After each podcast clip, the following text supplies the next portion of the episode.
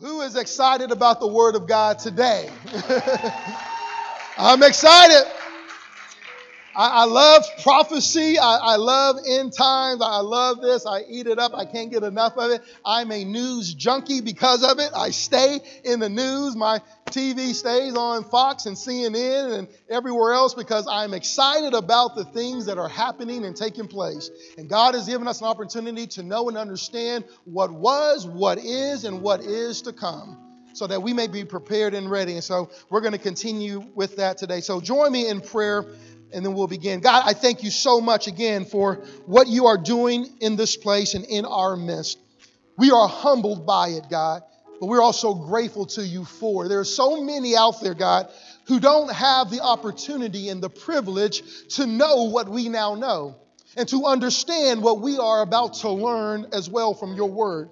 And so we ask, God, as we open up your word, may you open up our hearts and minds to receive it with understanding, with gladness, God, that it may change us from the inside out, and we may leave this place better than we have come in, more equipped to change the world that you're taking us into. We pray this all in Jesus' name, and all God's people said together, amen, amen. Give the Lord a hand one more time, if you will, please. Amen. Well, we have a saying, uh, something we like to call people Uh, in our nom- nomenclature or vernacular today. Uh, we may say of some people, you have an old soul. Okay, anybody heard that before? You have an old soul. Now, please don't get me wrong. We're not talking about reincarnation. We don't believe in reincarnation of any kind.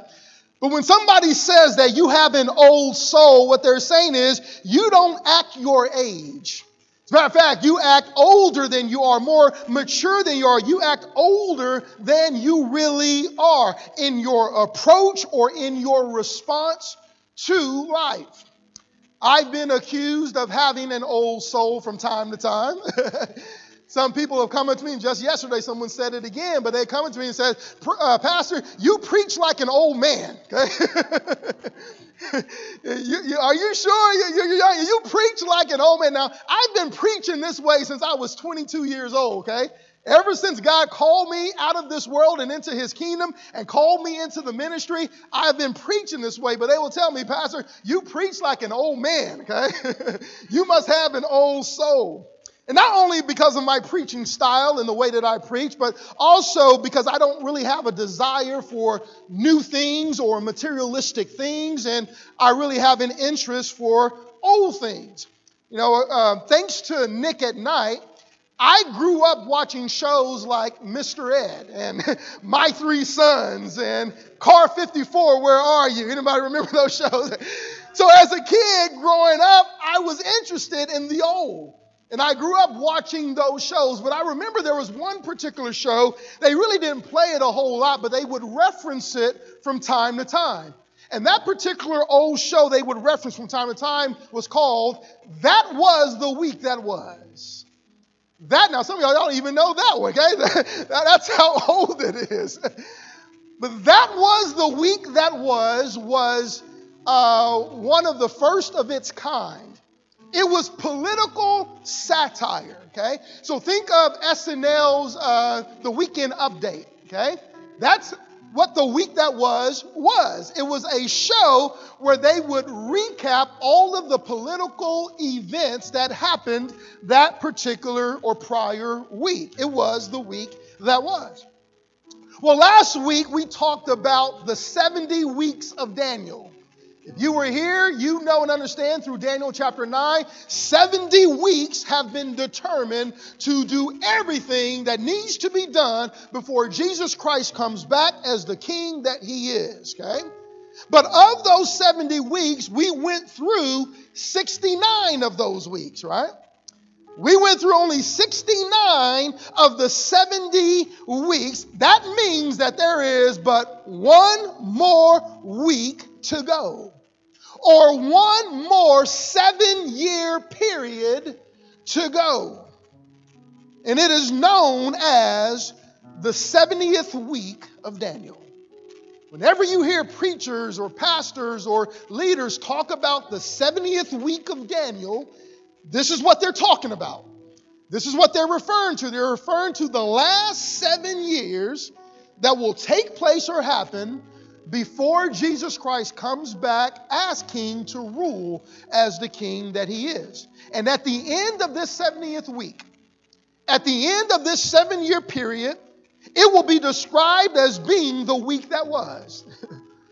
It will be described as being the week that was, because it will be the week that was the worst the world has ever seen. This seventieth week. Jesus, again, returns at the end of this week. Right? At the end of this seventieth week, or the end of this seven-year period, Jesus Christ returns. That means that Jesus is always but a week away. The return of Jesus Christ is always but a week away, because at the end of this week that we're going to talk about today, Jesus Christ is going to return. But it is also a week that you want to be away from. You do not want to be at this week. You don't want to be anywhere around this week when it begins, okay? And I believe many of us won't be here, okay? But I know that's debatable. I know Christians have been debating this for centuries, and so that won't end until we know for sure. But I believe many of us won't be here. We will be away from this week. So a week away not only describes Jesus' return, I believe it also describes our removal. Let me say that again. Not only does a week away describe Jesus' return, because he is always but a week away, it also describes our removal, right?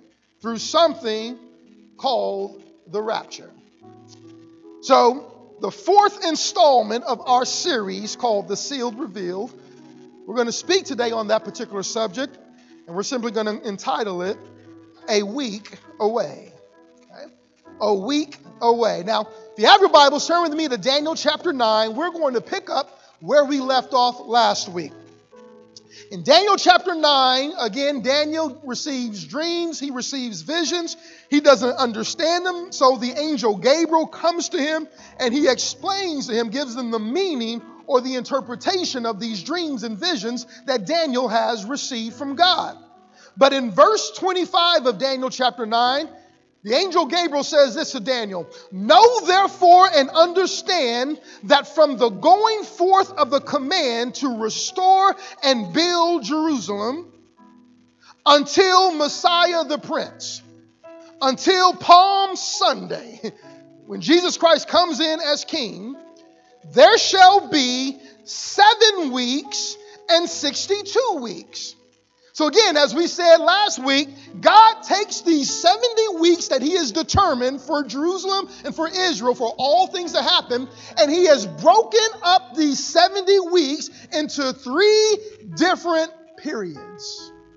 There shall be seven weeks and then sixty-two weeks. Seven and sixty-two is what? sixty-nine weeks, which means there is still one more week to go, okay? Because Israel, God's chosen people, rejected their Messiah, did not believe in their Messiah, did not repent and turn to their Messiah, because that happened, God pressed pause on the clock. Okay? Now, up until this point, God has been on time every time, okay? We gave you that last week, that prophecy that was fulfilled. So sixty-nine of the weeks has been fulfilled to the T, but now that Israel has rejected, now that Israel has not believed, now that they have not repented or turned to their Messiah, what God does is he simply presses pause on the clock and sets us in intermission. And we have been in intermission ever since. Right now, we are in between weeks. We are in between the sixty-ninth week and the beginning or the start of the seventieth week. Okay? We are in intermission. So the question that we had last week, we have it again today. When will this seventieth week of Daniel begin? If there is one more week to go, if there's one more seven-year period to go, we want to know, when does this seven-year period or this last week actually begin? When does God unpause time and continue this last week? Well, verse twenty-seven. Verse twenty-seven says this, then he, who is he? The Antichrist, the little horn, the beast, the one who will come to rule the known world or all the world at this time. Then he shall confirm a covenant with many for how long? One week. One week. When this guy rises to power, he's going to be able to do what no one in human history has been able to do, and that is bring peace to the Middle East. Okay? Now, we just signed a peace treaty, I believe, with Afghanistan or with the Taliban that got us out of that long war. That's great, but it hadn't happened with Israel and Palestine. And it is not going to happen with Israel and Palestine until the Antichrist comes in and makes it happen. He shall confirm a covenant with many for one week or one seven-year period, but in the middle of that week, not on Wednesday, in the middle of that week, in the three and a half year period, he is then going to break that covenant. He is going to bring an end to sacrifice and offerings, which means they're going to be able to continue. We'll talk about that later on.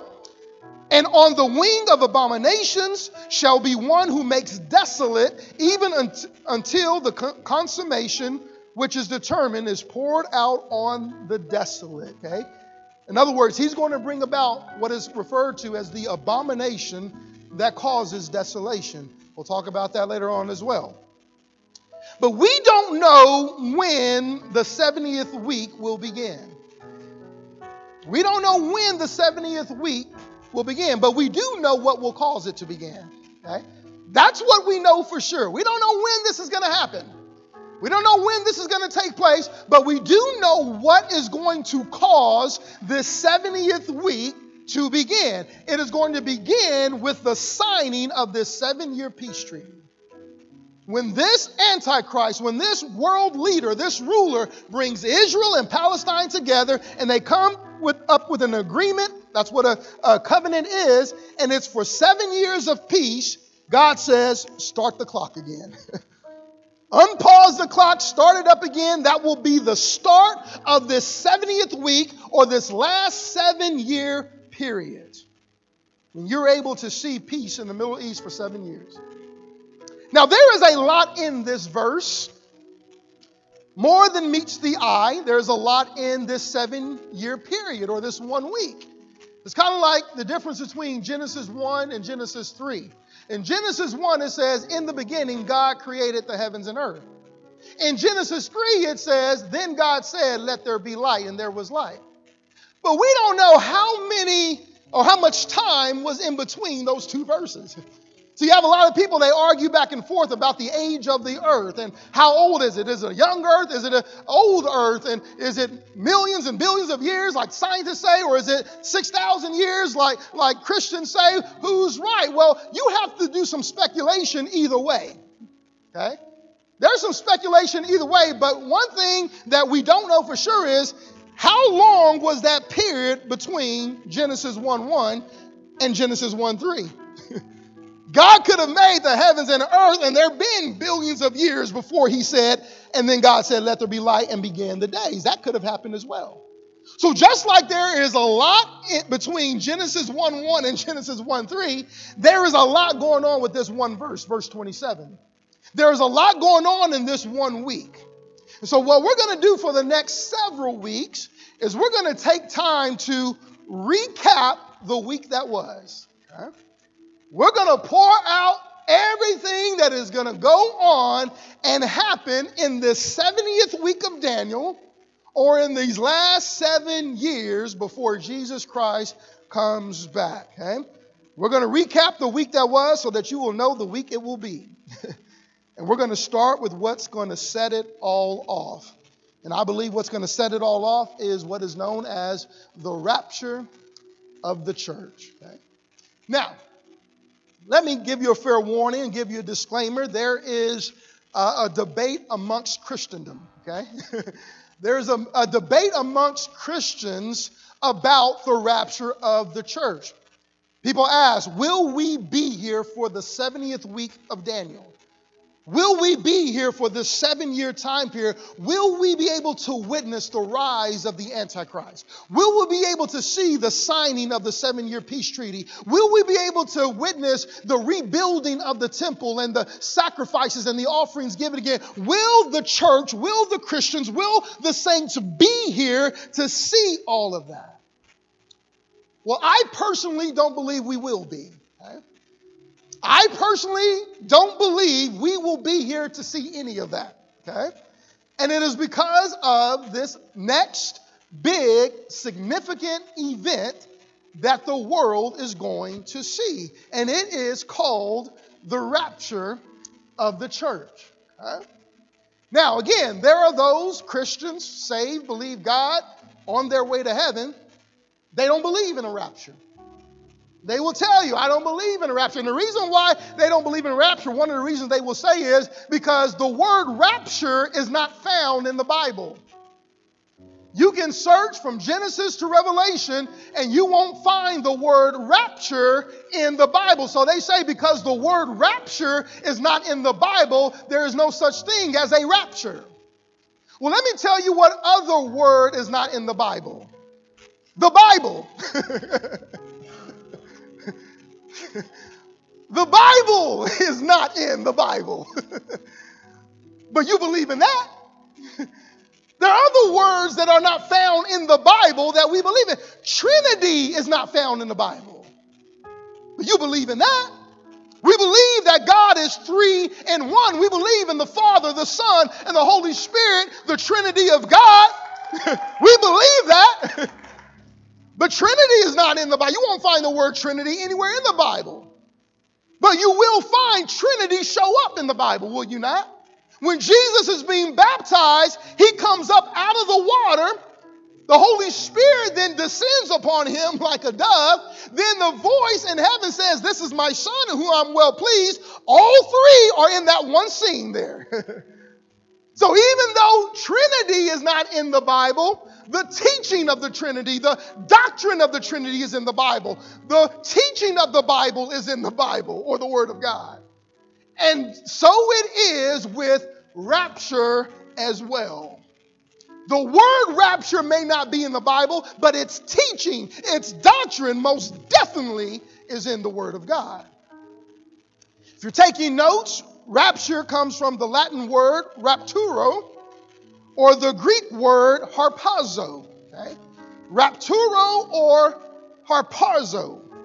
And what that word simply means is to be seized, to be snatched, to be caught up, to be carried away, or to be transported from one place to another.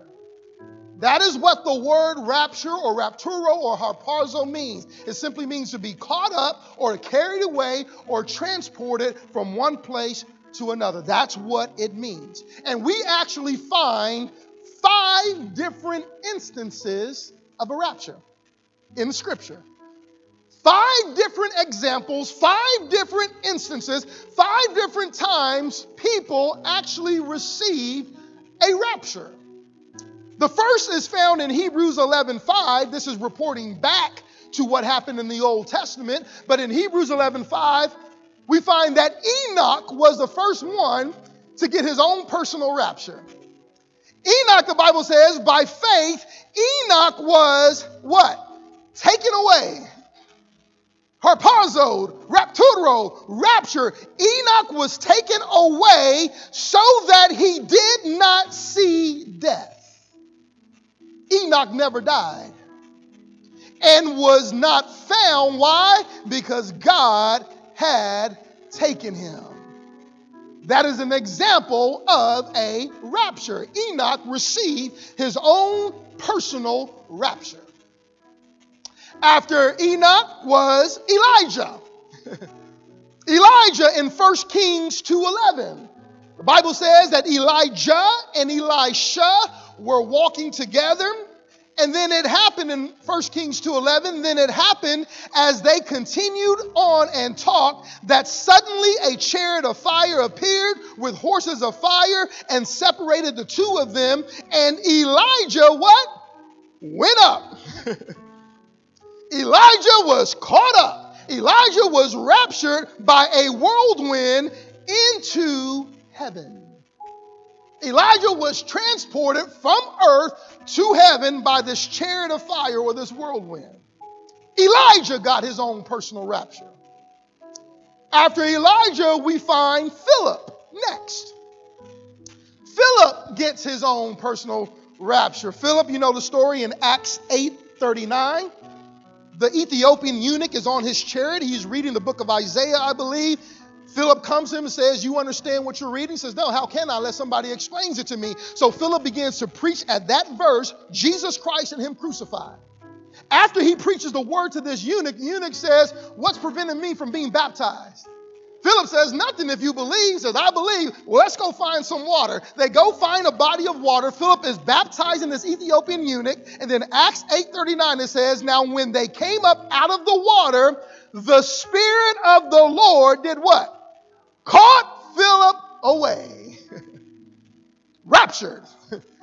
Caught Philip away so that the eunuch saw him no more. Now, Philip wasn't caught up to heaven. He was caught up to Caesarea, but still he got a rapture.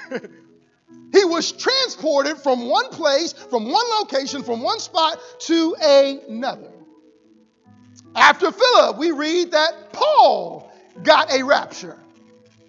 Paul got his own personal rapture. Second Corinthians twelve two. In Second Corinthians twelve two, Paul, he is speaking in the third person, but he is talking about himself. He is trying to be humble. But he says this, "I know a man in Christ who fourteen years ago, whether in the body I do not know, or whether out of the body I do not know, God knows, such a one was what? Caught up." Such a one was caught up to the third heaven. Paul says, "I was raptured. I was caught up. I was taken away. I was transported from earth to heaven." Now I came back. Whether it was in the body or in the spirit, I came back, but I was still caught up. I saw things that are unlawful to me to even try and describe on this side, because Paul received his own personal rapture. And then last, but certainly not least, Jesus. Jesus himself received the rapture.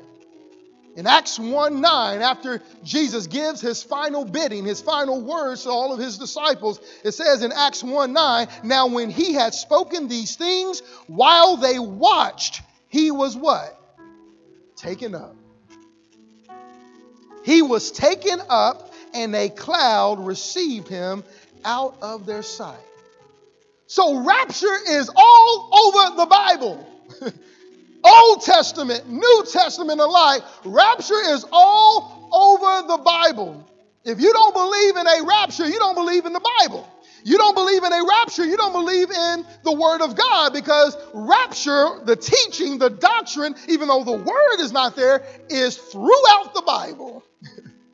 And what it speaks of and teaches us and talks about with these five men, it also talks about what will happen to us as the people of God as well.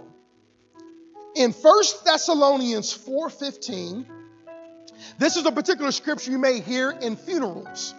I use this scripture quite a bit when I conduct a funeral, because it is about comforting people who lost loved ones. At this particular time, people had died, but the Christians believed that Jesus was coming back. Jesus was going to return. And they began to become sad. It's like, wow, wait a minute. These people, my family members, my friends, my loved ones, they believed in Jesus Christ. They were Christians. They were committed to Christ. But they've died. They died before Jesus could come back. So does that mean when Jesus comes back, they're going to miss out? They're going to miss him because they have already died and they won't be here when he comes back? Is that what's going to happen? So Paul has to address that concern with them. And in First Thessalonians four fifteen, he says this, "For this we say to you by the word of the Lord, that we who are alive and remain until the coming of the Lord will by no means precede those who are asleep," or those who have died believing in Jesus Christ. Right? Why? For to be absent from the body is to be what? Present with the Lord. They're not going to miss out on a thing, okay?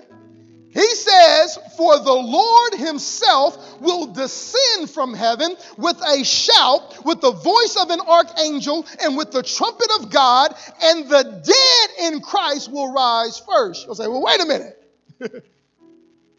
When Jesus comes back, if the dead in Christ, that those who die believing in Jesus Christ are going to rise first, how can they rise first if they're already with him?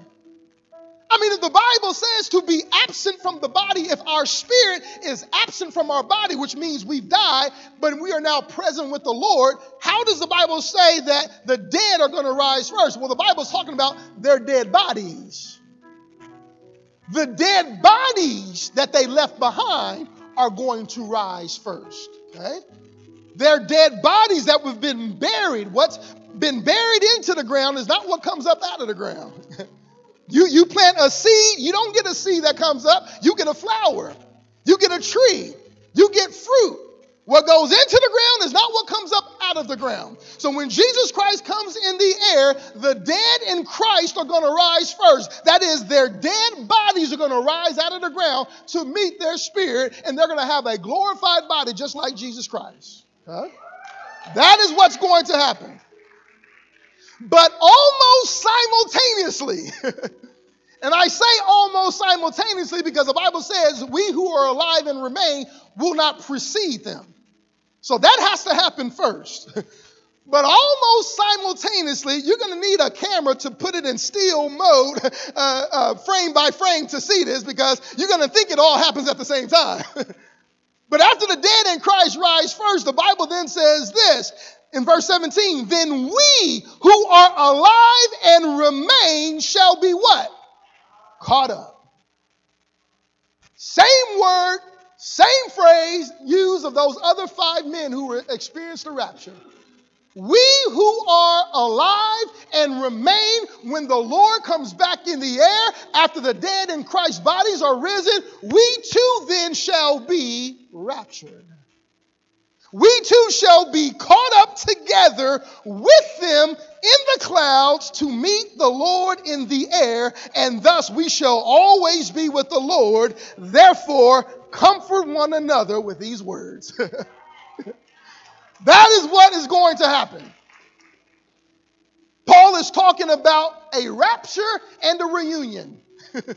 We're going to reunite with all of the saints of old, reunite with all of our loved ones who died before us. We're going to reunite with everybody in the clouds, in the air, with the Lord, to be with the Lord forever and ever. We say, well, wait a minute. If the dead in Christ got glorified bodies because they were buried, we planted them in the ground, and then what came up out of the ground was a glorified body. If we are alive and remain, we haven't been planted. If we are alive and remain, we haven't been buried in the ground. So what about these bodies? Are we going to just go into heaven with these same sinful, carnal, fleshly, worldly bodies? Absolutely not. First Corinthians fifteen tells us what's going to happen with us.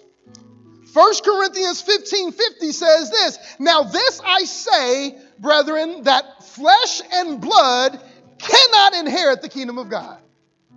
Cannot.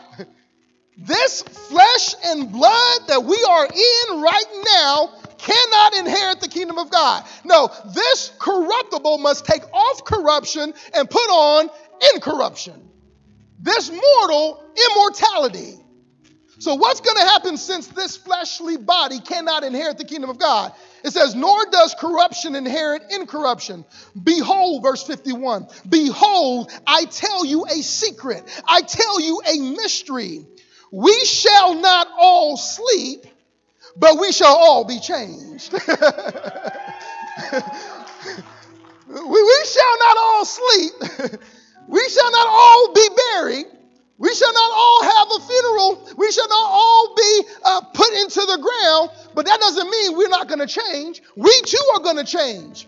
Just like the, those who died believing in Christ, their bodies were changed when they came out of the ground.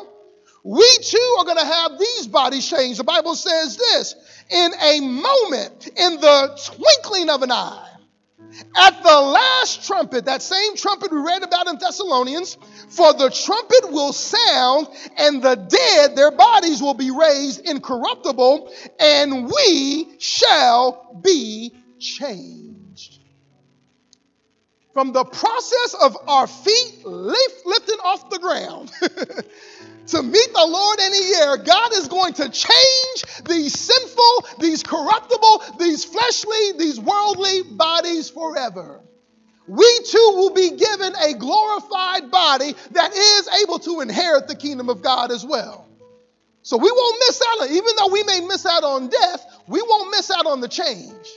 Even though we're, we won't all sleep, we shall all be changed, Paul says. So, if you believe in heaven, and I hope you do, if you believe in heaven, then you also have to believe in a rapture.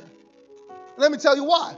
Because a rapture is simply transporting you from earth to heaven. That's all a rapture is. A rapture, simply put, is transporting you from earth to heaven. And so if you believe in God and you believe in heaven, you believe we're going to be in heaven, well, you got to get there, don't you? So anybody who believes in heaven, they also have to believe in a rapture. So while every Christian believes in the what, where we disagree is on the when. All right? Every Christian, every believer believes in the what? The rapture. We will one day go to heaven.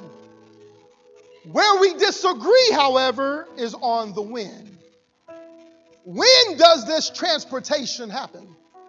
When does this transportation take place? When does the church or the saints or the people of God, when does it happen where they are taken from earth to heaven? Is it before this seventieth week starts? Is it during this seventieth week of Daniel? Or is it after the seventieth week of Daniel? Those are your three options, okay? That's the big debate Christians have for millennia now, okay? Will the rapture of the church happen or take place before this week starts, or during this week at the middle of it, or at the end of this week?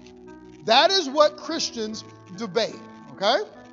Now, I believe the rapture of the church will take place before the seventieth week of Daniel, okay? I believe, like I said, I don't think we'll see the rise of the Antichrist. I don't believe we'll see the signing of the seven-year peace treaty. I don't believe we'll see the rebuilding of the temple in Jerusalem. I don't believe we'll be here for that.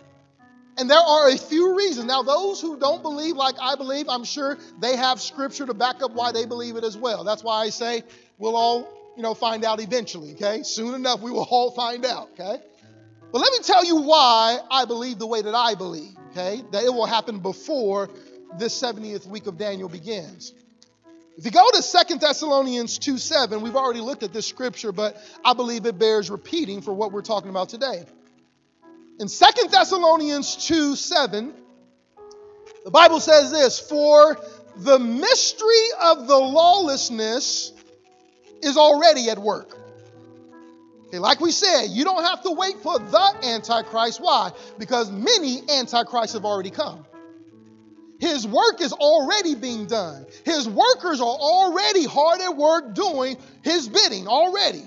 The spirit of the Antichrist is already here. You don't have to wait for him to show up. His spirit is already here. Okay? But watch this.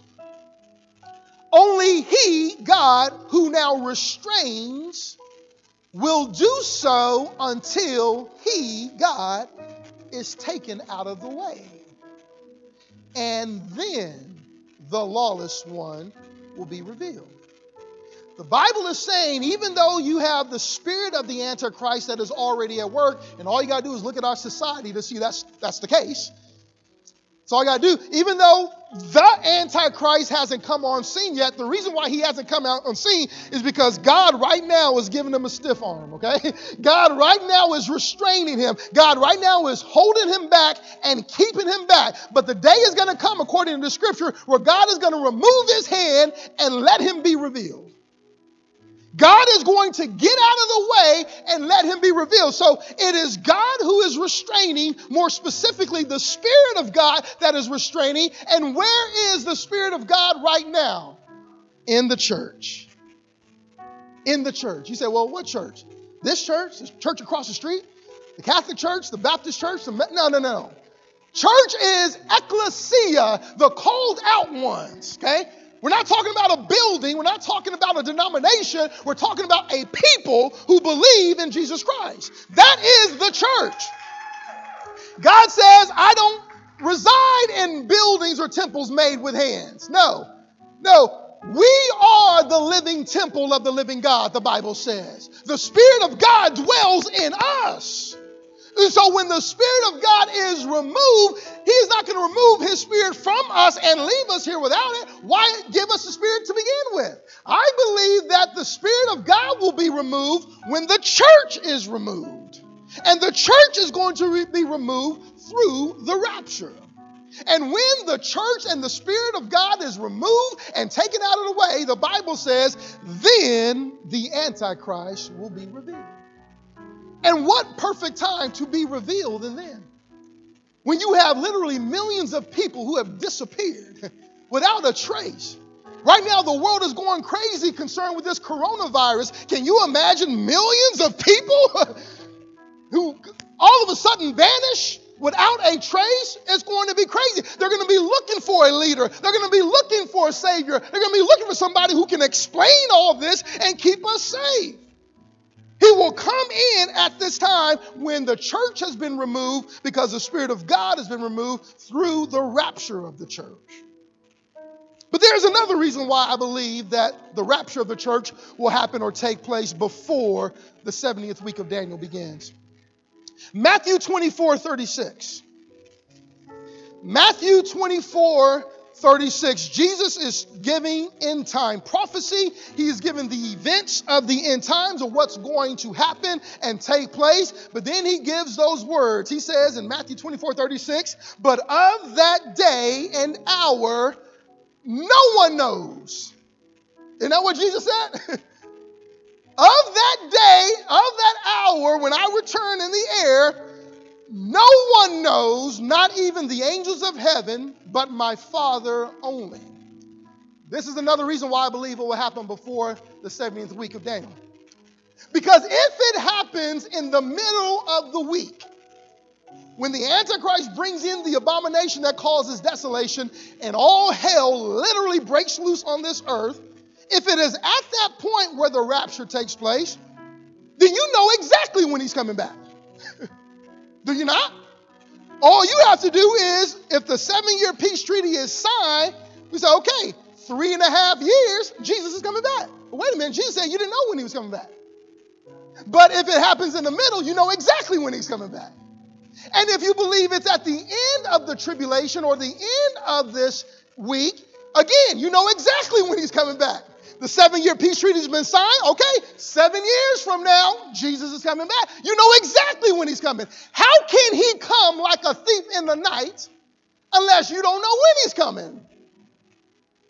How can he come in an hour you do not expect him to unless he comes before this, this week begins? So this is another reason why I believe it will happen or take place before this week begins. And lastly, if we are still here, that means we are looking for the Antichrist rather than Jesus Christ. Okay? If you believe we are still going to be here, if you believe we're going to be through this seventieth week of Daniel, this seven-year period, that means you are going to be looking for the Antichrist rather than Jesus Christ. And that's exactly what people are doing. They're always wondering, who is it? Is it Trump? Is it Obama? Who is it? Is it Putin? Who is it? Who's it? You're always looking for the Antichrist. We're not supposed to be looking for the Antichrist. There's not one scripture you can point to where God tells us we need to be looking for the Antichrist. No, he says, look for Jesus Christ. He says, when you see these things happen, look where? Up. For your redemption draws nigh.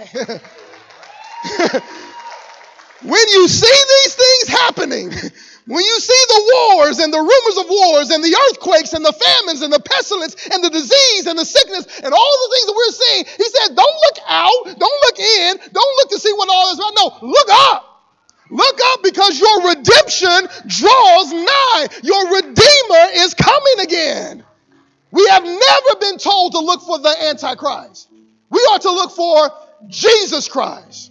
But if you think you're still going to be here, you will be looking for the Antichrist, trying to figure out who he is. No, I believe that we will be raptured. We will be taken out of this place. And that will launch this seventieth week of Daniel. So lastly, it's okay, Pastor, I believe. I believe that there is a rapture. I believe that perhaps we will be taken before this seventieth week begins. But what might it look like? What might the rapture of the church look like? Well, Jesus gives us something to look back to so that we will know what to look forward to. In uh, Luke seventeen, Luke seventeen, verse twenty-six, the disciples had the same question, I'm sure, about Jesus when all these things would happen. And so in Luke seventeen, twenty-six, Jesus says this: "And as it was in the days of Noah." Everybody knows what happened with the days of Noah, right? "As it was in the days of Noah," Jesus says, "so it will be also in the days of the Son of Man." He says, they ate, they drank, they married wives, they were given in marriage. In other words, business as usual. No, no, no. Not anything significant happened or take place. No warning signs, no alarm bells, nothing. They were just living life as they've always done. Eating, drinking, working, getting married, just living life.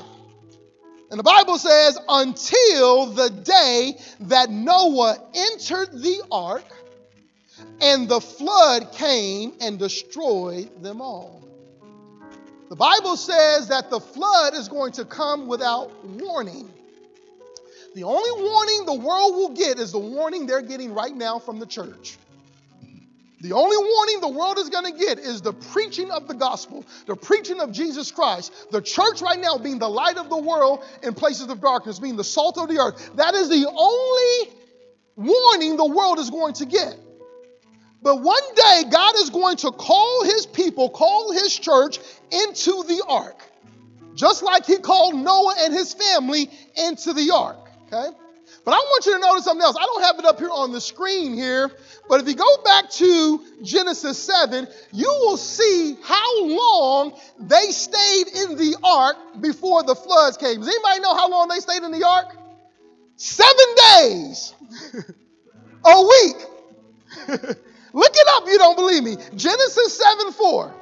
Genesis seven four, after God calls Noah and his family into the ark, he says, and seven days from now, I'm going to send rain. Now, compare that to what we've just been talking about. God is going to come. Jesus Christ is going to come in the clouds in the air. He's going to call us into the ark. And for seven days, you're going to have, or seven years, you're going to have this week going on. And at the end of that seven year time, the flood is going to come, just like it will happen at the end. At the end of that seven-year period, Jesus Christ is going to come back on earth. He's going to speak but, uh, but a word, and he's going to destroy all of wickedness forever. That is what's going to. So he compares. He says, if you want to know what it will be, go back to what it was. Look back to the days of Noah and how it was in the days of Noah. So it's going to be in this day as well. He doesn't stop there, though. Verse twenty-eight, he says, let me give you another example. He says in verse twenty-eight, like as it was also in the days of Lot. Everybody knows what happened with Lot, right? Sodom and Gomorrah. He says they ate, they drank, they bought, they sold, they planted, they built. They were just living life as normal. But on the day that Lot went out of Sodom, raptured, it rained fire and brimstone from heaven and destroyed them all. Even so will it be in the day when the Son of Man is revealed. The Bible says all you got to do is look at these past stories, these past events. You want to know how it will be? Look back to how it was. And in all of these cases, or both of these cases, both Noah and his family, Lot and his family, they were both removed before destruction came. Both of them. They were both removed. Noah and his family were placed in an ark that lifted high above the waters, above the destruction. Lot and his family, they were taken by the angels, taken by the hand out of the city of Sodom and removed from the destruction that came their way. And God is saying it's going to be the same way at the end. And he continues and says this in verse thirty-one. In that day, he who is on the housetop and his goods are in the house, let him not come down to take them away. And likewise, the one who is in the field, let him not turn back. Remember Lot's wife. What happened with Lot's wife? She looked back. She looked back. The angel said, don't look back. Don't grieve. Don't mourn. Don't try and hold on to that.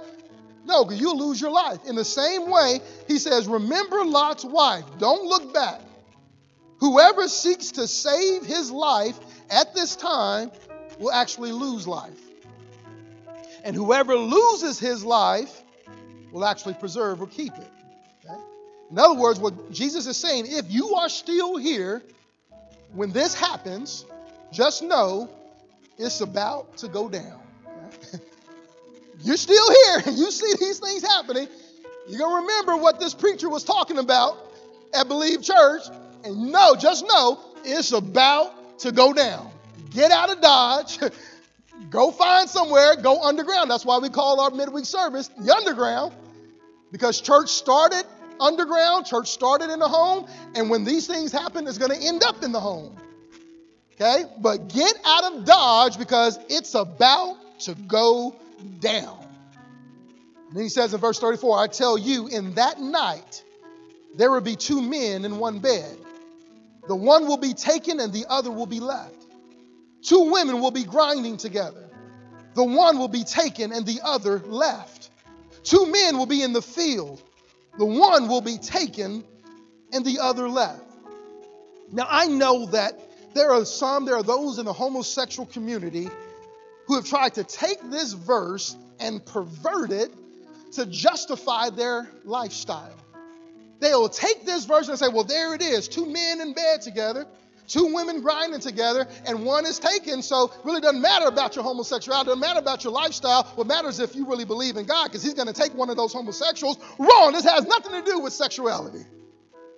Has absolutely not. Because if you cross-reference this with Matthew twenty-four, you will read it says, and they were grinding together at the meal. Okay? They were at work. Okay? Just like the men were in the field together working. Okay? And it's possible you can have two people in bed and there's nothing sexual going on or about it. This has nothing to do with that. It's not sexual. It is unexplainable. That's why he puts it in there. It is unexplainable because the first thing people are going to say when the rapture of the church happens and millions of people are gone, they're going to say, wow, what kind of disease is this? What kind of modern warfare weapon is this? What did the Russians come up with where they can completely obliterate people? And they're going to try to explain it away. But some people are going to say, but wait a minute, I was in the same bed. Wait a minute, I was in the same cubicle. Wait a minute, I was together. So why would it take them out and then take me out? Why would it get rid of them and then destroy me? He's going to say that. So he's talking about proximity. This is going to happen because it's not a disease. It is not a weapon. It is God simply calling those that belong to him out of this place before the seventieth week begins. That is why God says that. And it's at this time, now that the Spirit and the church has been removed, that the Antichrist can now be revealed. Someone to explain it all away. Guys, don't worry. It's just a weapon. It's just a disease, but we got it under control. Someone who can save us. Don't worry. I'm here to save you. I'm here to protect you and keep you from what happening to them. All these people that we lost. I'm here to keep it, keep it from happening to you. Someone to keep you safe.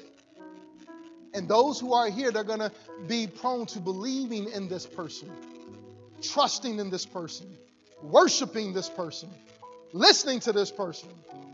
But God says, if you try to hold on to your life at this time, you will actually lose life. But if you're willing to lose your life, because it's going to cost you, there are going to be some people who will be saved during this time. We're going to get into that later on, down, down the road. But it very well may cost you your head. It very well may cost you your life to do so. It will be possible, but it'll cost you your life to do it. What will happen then? After the rapture of the church, after the church is removed, what will happen then? Well, the rapture of the church is just the beginning. The rapture of the church is just the beginning of the things to come during this week, this last week, the seventh week of Daniel.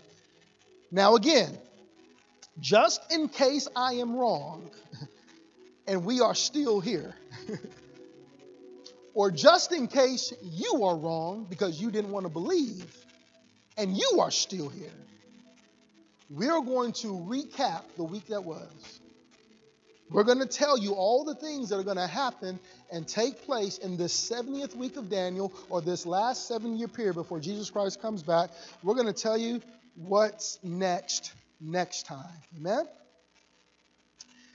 Now, I think one of the scariest things for a child, and maybe you've experienced this on your own, maybe your own children have experienced it. Certainly you've seen this happen or take place from time to time.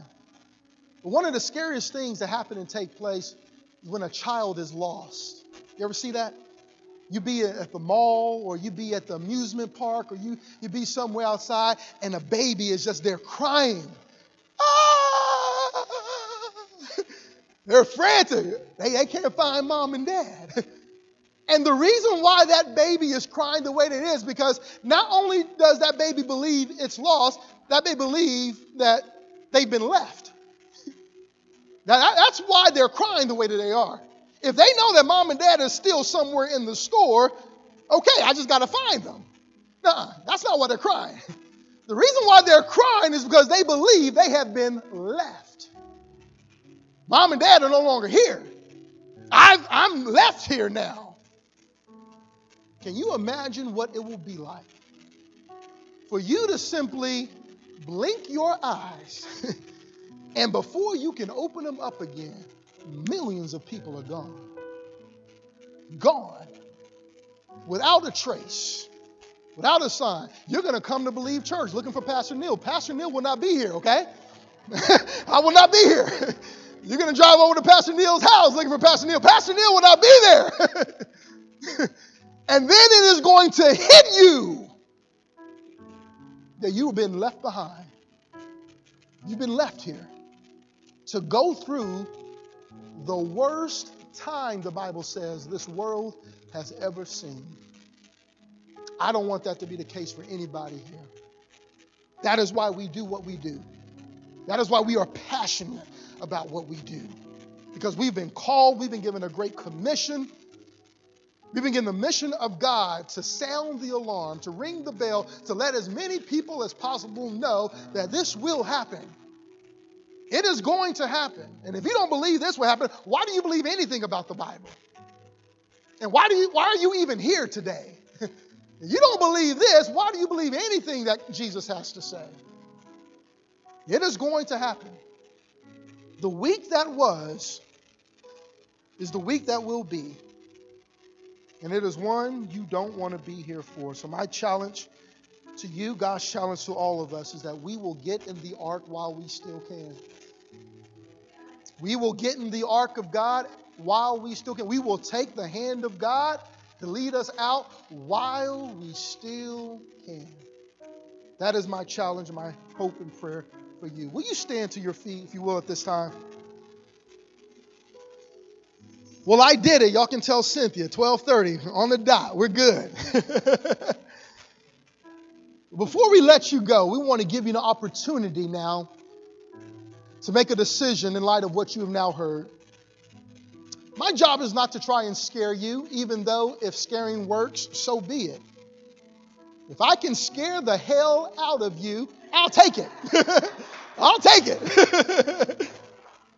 But the problem with you being scared now is that fear may dissipate. That fear may go away. You get back home, you start watching T V again, you go to work, you go to school, and you forget about this message. And the fear dissipates. So I want the decision you are making to last, not to be based on emotion, but to be based on truth that you now believe. And if you've come to believe church, not believing. If you've come to believe church, just plain church. Just want to come to check off the I went to church this week box. Or God, I'm looking for a blessing. Or God, can you help me with my business or my marriage? If that's why you've come, but yet you've come and you have heard the truth of God's word. God has allowed you to come to hear it so that you may respond to it. To give you an opportunity to respond to it. It's real simple. Say, Lord, I believe.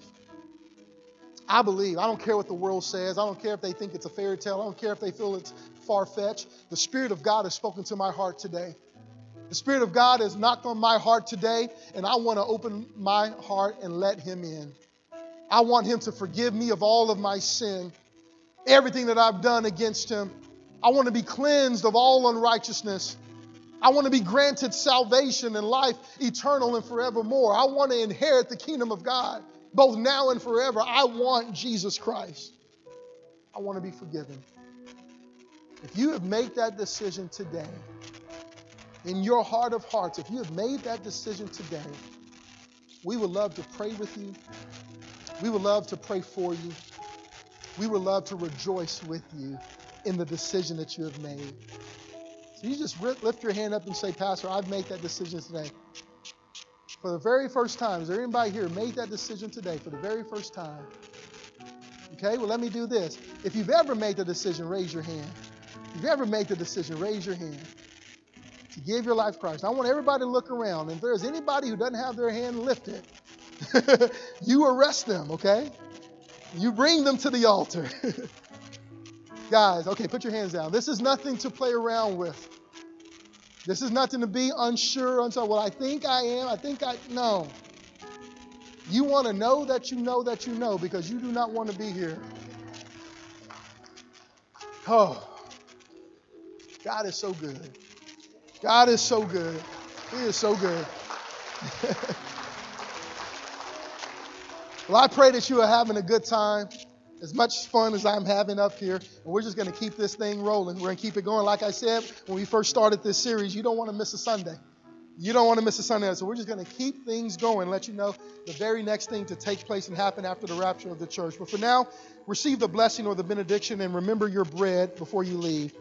In John fourteen one, John fourteen one, Jesus said this, "Let not your heart be troubled. You believe in God, you believe also in me. In my Father's house there are many mansions or dwelling places. If it were not so, I would have told you. But I go now to prepare a place for you.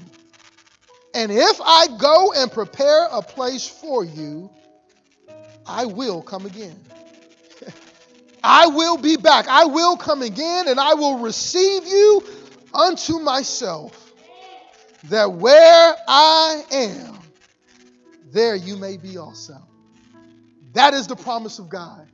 Jesus Christ left over two thousand years ago, and for two thousand years, he has been preparing a place for us. And he is coming back. Ready or not, he's coming back. So we want to make sure you are ready. Lift your hands to, the, to heaven and receive a blessing or benediction. Lord, we bless your holy name. And thank you so much, God, for revealing the truth of your word and your kingdom to us. Revealing the secrets and the mysteries of your kingdom to us. To give us an opportunity to believe in you, to trust in you, so that we may have you both now and forever. So now as we prepare to leave this place, may we never leave the truth that we have now heard. May it go before us to sustain us, to keep us, to equip us, and to help us to help others to have it as well. We bless you. We love you. We thank you. We praise your holy name. It is in Jesus' name that we pray and ask all these things. And all of God's people said together, amen. Amen. I love you. We'll see you next time. Lord bless you.